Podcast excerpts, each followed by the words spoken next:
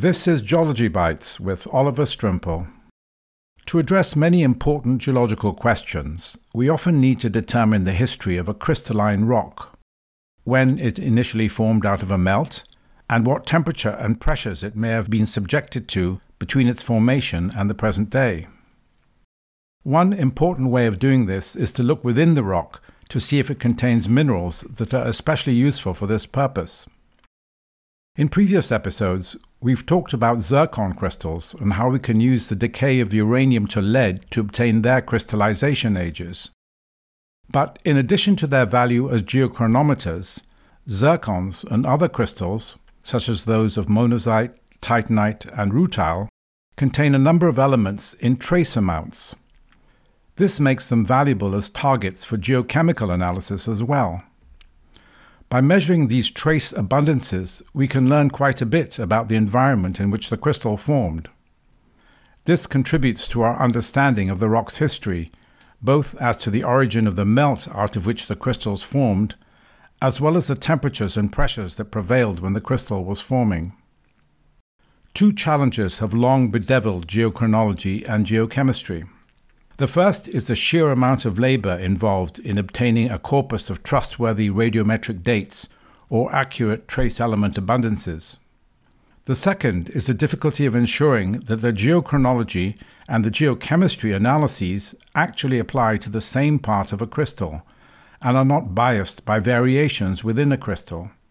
This can be especially difficult when a crystal contains several tiny domains, each reflecting a different phase of the crystal's history. John Cottle and his team have developed a technique that has largely overcome these hurdles. This has led to a revolution in our ability to unravel metamorphic histories and has given rise to a new field called petrochronology. John Cottle is a professor in the Department of Earth Science at the University of California, Santa Barbara. John Cottle, welcome to Geology Bites. Thank you, Oliver. It's a real pleasure to be here and to talk with you about this really exciting topic. I said in my introduction that one of the challenges faced by geochronology and geochemistry is the sheer amount of work involved in getting to a result. I have first-hand experience of dating leucogranites from the Himalaya this way. The method I use, called thermal ionization mass spectrometry, was certainly laborious. I started by smashing up the rock samples, separating out the rare zircons, sometimes using highly toxic heavy liquids, annealing them in a furnace, dissolving them in hydrofluoric acid, and then mounting the dissolved material as a gel onto a filament to be inserted as the cathode inside a mass spectrometer. All the while I had to pay obsessive attention to cleanliness, as at the end of the day one is just measuring mere picograms of the lead decay products of uranium.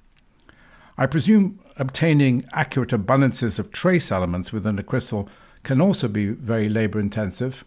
That's right. It's a very similar process to obtain trace elements in these minerals. You need to take the mineral and dissolve it and then separate out the individual elements using complex column chemistry, or you need to use some in situ technique that you might be able to avoid some of those complicated processes and really get directly at individual parts of the crystal.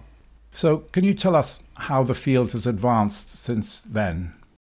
Yeah, so initially, we would take parts or whole crystals and dissolve them up and separate out the elements of interest. And really, we've moved on then to try and make in situ measurements of parts of crystals down to the micron scale. And it really started with electron probe microanalyzers, which are relatively old technology, but useful for measuring trace element concentrations down to about 100 or so parts per million. Subsequent to that, a couple of other techniques were developed, primarily laser ablation, inductively coupled plasma mass spectrometry, and also secondary ionization mass spectrometry were both used. The advantages of those are that they can measure trace elements down to the parts per million and in some cases even down to parts per billion concentrations of trace elements. Okay, let's concentrate on the laser ablation technique since that's the one that you've refined. What is the role of the laser ablation system? A laser ablation system really is just a way of sampling the material. It just takes the mineral itself and disaggregates it into relatively small or relatively fine particles. And then we take those fine particles and we transport them to the argon plasma. So you can think of the laser ablation system as a way of sampling or drilling out material and disaggregating into very small crystals or parts of crystals to then separate those using the plasma source itself. What is an inductively coupled plasma and what is its role here? So an inductively coupled plasma is if you take an argon gas and you heat that argon gas to around 11,000 Kelvin using an electrical source, you can ionize that argon and turn it into a plasma. If you take then solid pieces or liquid material, you can pass that into that plasma and you can essentially take that material and ionize it in that argon plasma.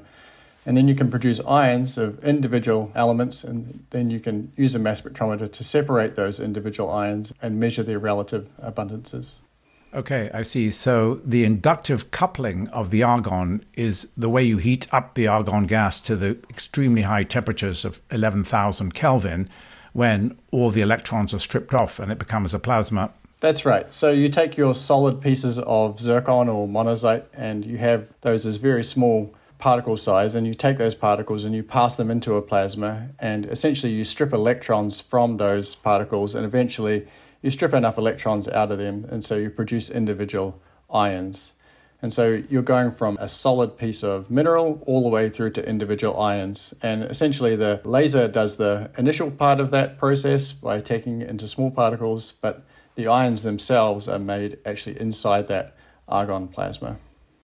Okay, so you get a spot of a laser onto a sample, get a fairly good spatial resolution because of the size of the laser beam, which is pretty small, about 10 to 30 microns. And then you can get it into a mass spectrometer. So why did these instruments that already existed not adequately overcome the challenges that I mentioned earlier, namely the amount of labor involved and the problem of making geochronology and geochemistry results consistent with each other? So typically, these laser instruments have been in use since around 1995 or so, but those early instruments, and actually up until relatively recently, would either measure the age of a mineral or they would measure the trace element concentrations. Only relatively recently have we figured out how to measure both the ages as well as the trace element concentrations together on the same volume of material. And really the advances come from new generations of instruments that are more sensitive and having a better ability to separate out those different ions. And so the better sensitivity allows us to use smaller spot size, but also measure those trace elements that are in sub-ppm concentrations, things that we simply couldn't detect because of the sensitivity of those early instruments. But from what I gather, those instruments had to be used as separate phases. You did the two separate analyses in two separate phases, and so you still weren't quite sure if you were actually dealing with the same actual sample. That's right. And so typically when I did my PhD and I did a lot of laser ablation analyses, the first thing I would do was I would take my sample to an electron microprobe and I would measure the major and trace elements in those minerals. And I would then take my sample to a laser ablation system and measure the age. And so we could never be entirely sure that we were measuring exactly the same composition or the same domain within a crystal. And so there's always this mismatch between the different data that you generate from the different instruments. Yeah, and as I mentioned in the introduction, that can be quite a big problem if there are variations across a crystal on a fairly small spatial scale, which is often the case, especially in the kind of complex situations that you're trying to unravel, I imagine. So how did you overcome this problem? So instead of doing sequential measurements, what we did is we took two mass spectrometers and we took the stream of particles that comes from a laser, and we took that stream of particles and we split that stream of particles. We sent them simultaneously to two mass spectrometers. So one mass spectrometer would measure the age and the other mass spectrometer would measure the trace element concentrations or other isotopic traces, for example, like hafnium in zircon or neodymium in monazite, things like that. But an isotopic or elemental tracer along with the age of the mineral. The real advantage of that then is that you can be certain that the age you're getting is coupled directly to some form of trace element or isotopic tracer. And so when you get an age, you get a direct correlation between those other crucial indicators of what the age actually means in a geologic context. That's brilliant. You have one laser, and then what comes off, you split into two streams. So it's coming from the same spot. So there's absolutely no difference between what's going into the age determination and what's going into the geochemical trace element determination. When I put it like that, it seems kind of obvious. Why did nobody do it before? Was it very difficult? There's a couple of things that prevented people doing this earlier. One is simply the cost involved of having two mass spectrometers in the same laboratory space. There's a bunch of infrastructure issues, the amount of gas that gets used, the power supplies that are necessary.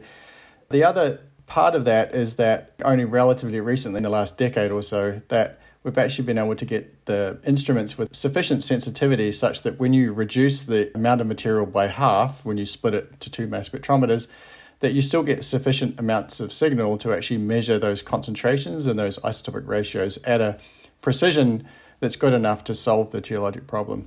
Is this stream coming from the laser split up as soon as it comes off the sample? So the way the laser system works is the sample is at atmospheric pressure, and so the laser samples the material at atmospheric pressure, but it's in a helium atmosphere. So we have an enclosed cell or chamber, and we pump that chamber with helium gas, and that helium gas essentially takes that aerosol material that's being ablated and extracts it from the cell. And then we mix that helium and that sample with some argon gas, and that drives it into the mass spectrometer. So the useful thing about that process is that it's relatively quick, in the sense that every time the laser hits the sample, it excavates a small amount of sample, and we immediately remove that sample or that material from the sample site. And so you can actually get relatively good spatial resolution by rapidly removing that material as you go down a hole or as you go along a crystal. And so when I say rapidly, I'm talking about much less than a second between the material being ejected from the sample site and it reaching the mass spectrometer. So you get relatively good depth resolution as well as good spatial resolution in the XY direction.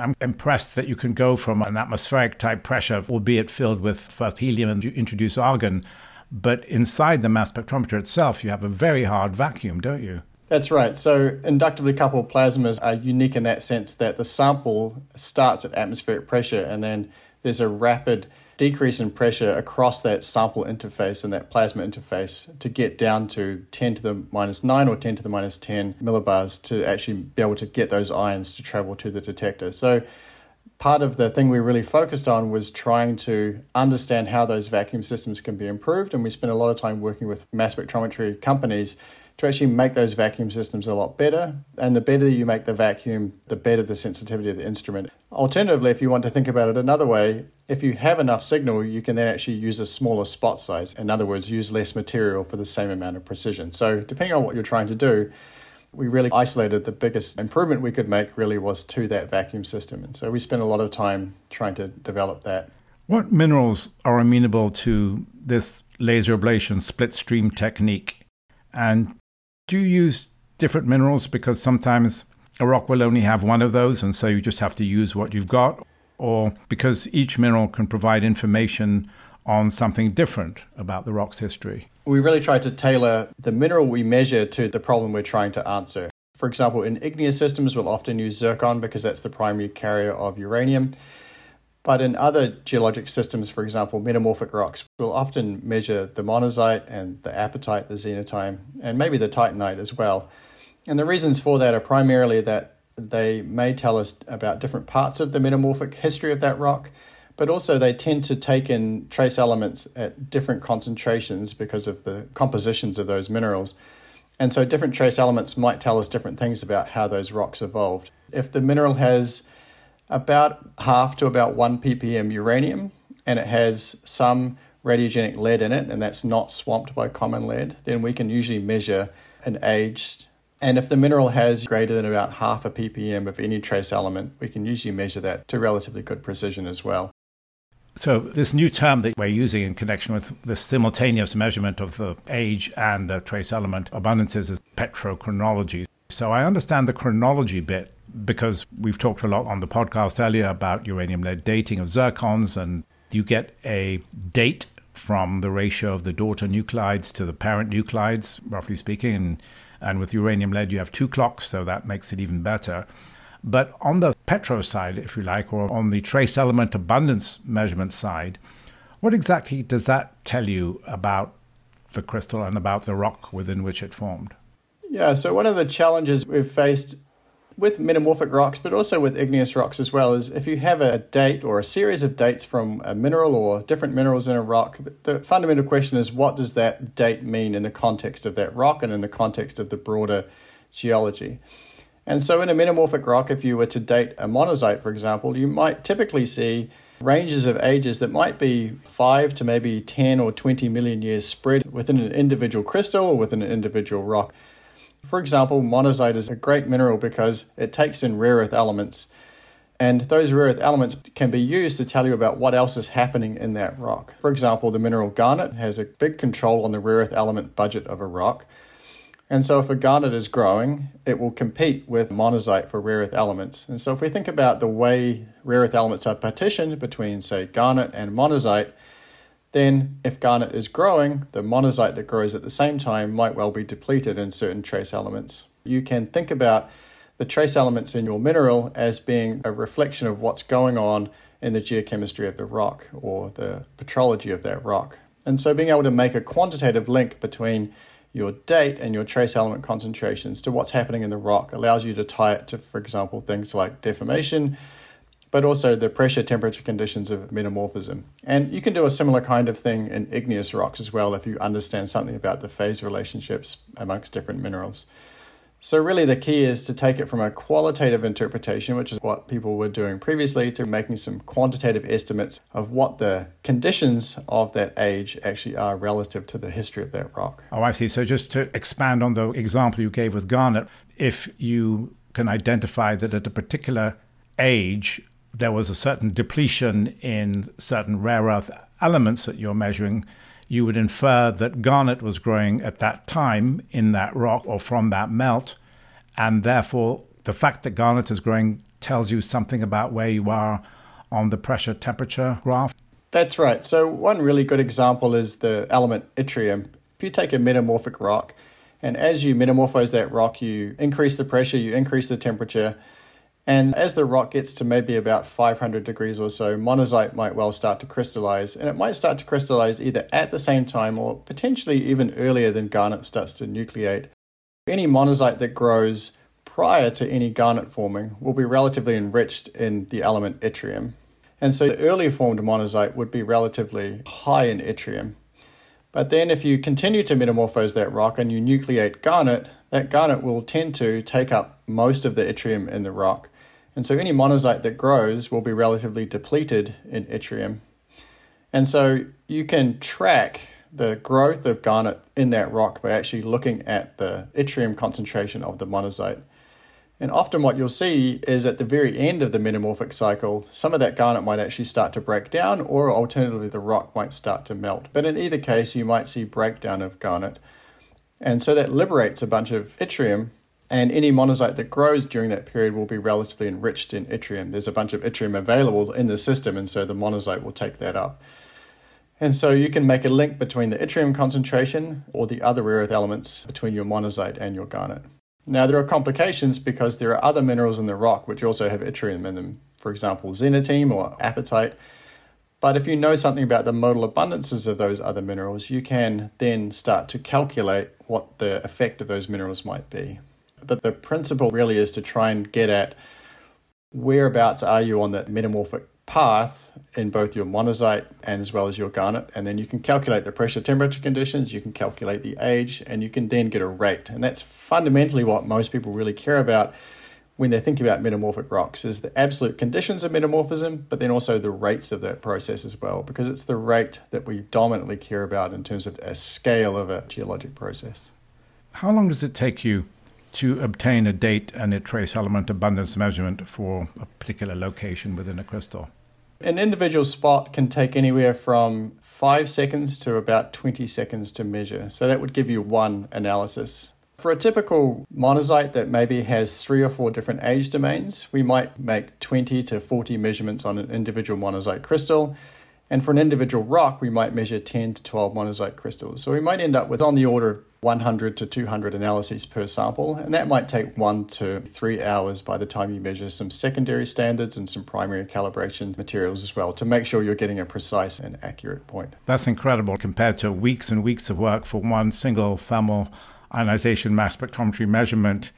Totally different style of working. That's right. So when you want to unravel, say, the history of an entire outcrop, how many mineral grains would you typically use, and how many spot measurements would be used? For a typical outcrop, you might date maybe 4 to 5 rocks. We would date the metamorphic rocks present, and if there are cross-cutting igneous rocks, you might date those as well.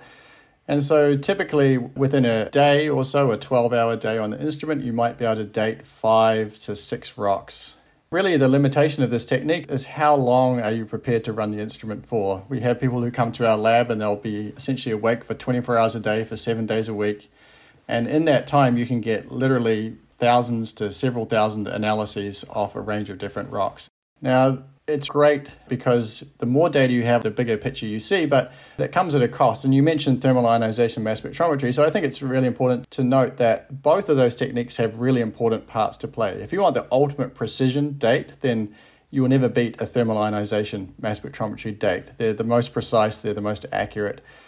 And instead, what we do is we trade some of that accuracy, we trade some of that precision for number of analyses and for that spatial resolution. We can measure individual parts of a crystal. And so I hear a lot of people in the community, they have one or the other, but to me, they're both tools, and depending on the question you want to answer, you should choose one or the other, or ideally, you might use both. Can you give us some examples of how the use of the split-stream method has enabled us to deconvolve some metamorphic histories that were out of reach with the prior methods?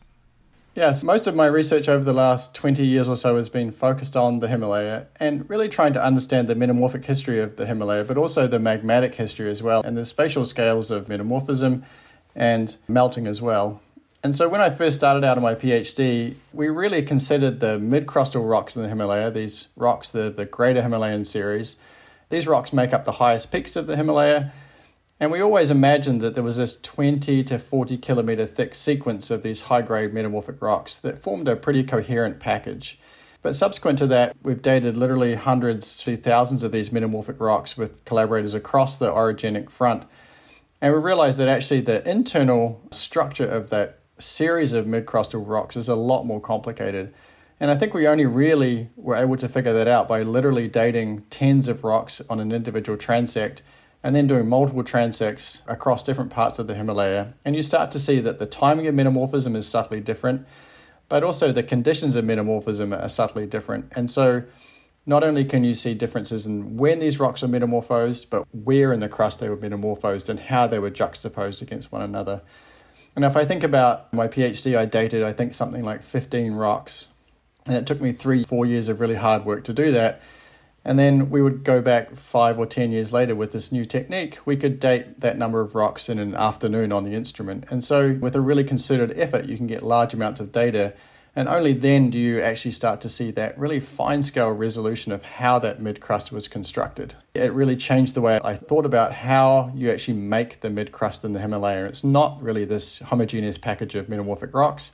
It actually has a significant amount of variation in it that you only really are able to see when you actually get these really large data sets that link the geochemistry and therefore the conditions of metamorphism to those ages. Do we have an understanding yet of what caused that heterogeneity within the Greater Himalayan Series? One way of considering it is when you make the mid-crust or when you alter the mid-crust, there might actually be a series of stacks of thrust slices that get accumulated relative to one another. And when you take those thrust slices and you put them together, you then take all of that material and you start to extrude it southward towards the Indian front. We imagine that that process of taking that mid-crust and moving it southward over the sub-Himalaya happened as a coherent block. Whereas actually I think we see now is that's happening at a finer scale. There are individual thrust sheets that are actually being moved relative to one another to then accumulate together to produce that mid-crustal package. And so to me, it's a question of scale. We thought it was one giant package of rocks, and now I think we realize that actually it's smaller packages with their own individual histories, which we can start to tease out. Are there any other examples of places where you've applied these methods? There are. Working on subduction-related igneous rocks in Antarctica. Antarctica is an incredibly difficult place to get to, but there is a really large number of rocks available from people who have previously been to Antarctica. And many of those rocks were dated by isotope dilution techniques. Is that the same as the thermal ionization method we were talking about earlier? That's right, yes. And the problem with those minerals is, particularly the Antarctic granites, are relatively high in uranium. And so prior to the mid-2000s, one of the main limiting factors of thermal ionization technique was that if your zircon has lead loss, if it has high uranium and the crystal lattice is damaged, then that accumulated radiogenic lead can leak out of the crystal. And so when you measure the uranium-lead ratio, the date is younger than you might expect because it's lost that daughter product. And so a lot of those dates were really imprecise or they were subject to lead loss. Now, the useful thing about the laser technique is that when you take a look at your crystal, you can actually isolate domains that have undergone lead loss and domains that have not undergone lead loss. You can see it when you do multiple spots in an individual crystal. And so you can essentially eliminate any of the domains that have undergone lead loss and only select the parts of your crystal that are concordant or where there's been no disturbance to the uranium-lead system. And so in Antarctica, we were able to date several hundred rocks across the orogenic front and essentially eliminate all of that lead loss and really get at the true timing of igneous intrusion, but also the duration of that metamorphism. We kind of were able to redefine what the history of magnetism in Antarctica looks like, the durations, the timescales of magnetism, and link that to things like hafnium isotopes in the same analyzed volume that would allow us to understand the sources of those magmas, but also the processes that might modify those magmas. So from an individual spot, we would get the age, but also the isotopic composition. And we could then say something about these rocks. Are they dominated by mantle components or are they dominated by recycling of old crust? People argue a lot about subduction zones, whether they represent sites of crustal recycling or crustal growth. But unless you have those really precise age constraints coupled to some isotope tracer, it's really difficult to get at that. So that's another area that we've really done this campaign-style geochronology of literally hundreds of dates across thousands of kilometers of section to really get at what that magmatic history looks like. What period are we talking about in Antarctica? The magmatic rocks in Antarctica range from about 560 million years all the way through to about 490 million years. Most of the magmatism ranges between about 515 and about 490. But one of the interesting things we're actually able to show is that magmatism is much older and much younger than we previously thought, because much of that variation is hidden by the lead loss that was in those older analyses. And so with the laser technique, you can see older magmatism that's concordant and you can see younger dates that are concordant as well. But yeah, roughly that kind of Cambro-Ordovician period. Are you working on any other parts of the world with these techniques? We're trying to think about other places on the planet where we see metamorphic rocks that either have more than one phase of metamorphism and have previously been either interpreted in the light of dates or ages that may be mixtures of those multiple metamorphic events, and places where we need a large amount of data to actually see trends in metamorphic history. So in particular, I've had PhD students working in New Zealand to try and understand the Cretaceous metamorphic history of Zealandia as it's breaking up from parts of Gondwana. In particular, in places like New Zealand, it's really challenging because there are older and younger phases of metamorphism that you might also have to contend with. And so that high spatial resolution technique is really useful for deconvolving the different scales of metamorphism, the different imprints of metamorphism on those rocks. It's fantastic. Several people I've spoken to have said this is really creating a revolution in the field. I can imagine that all kinds of people would be falling over themselves to be able to use your methods and your instruments. I think we're really actually only at the beginning of our thinking about how do you best take that information and how do you really get the most out of that in terms of a geologic interpretation. That requires people who are interested in more the data science side of things, as well as the isotope geochemistry, as well as the metamorphic petrology. So for me, that's the most exciting thing, is I think we've got more people involved in the chronology community to bring their expertise to these problems. John Cottle, thank you very much. Thank you very much. It's been a real pleasure. For more about Geology Bites, as well as pictures and illustrations that support this podcast, go to geologybites.com.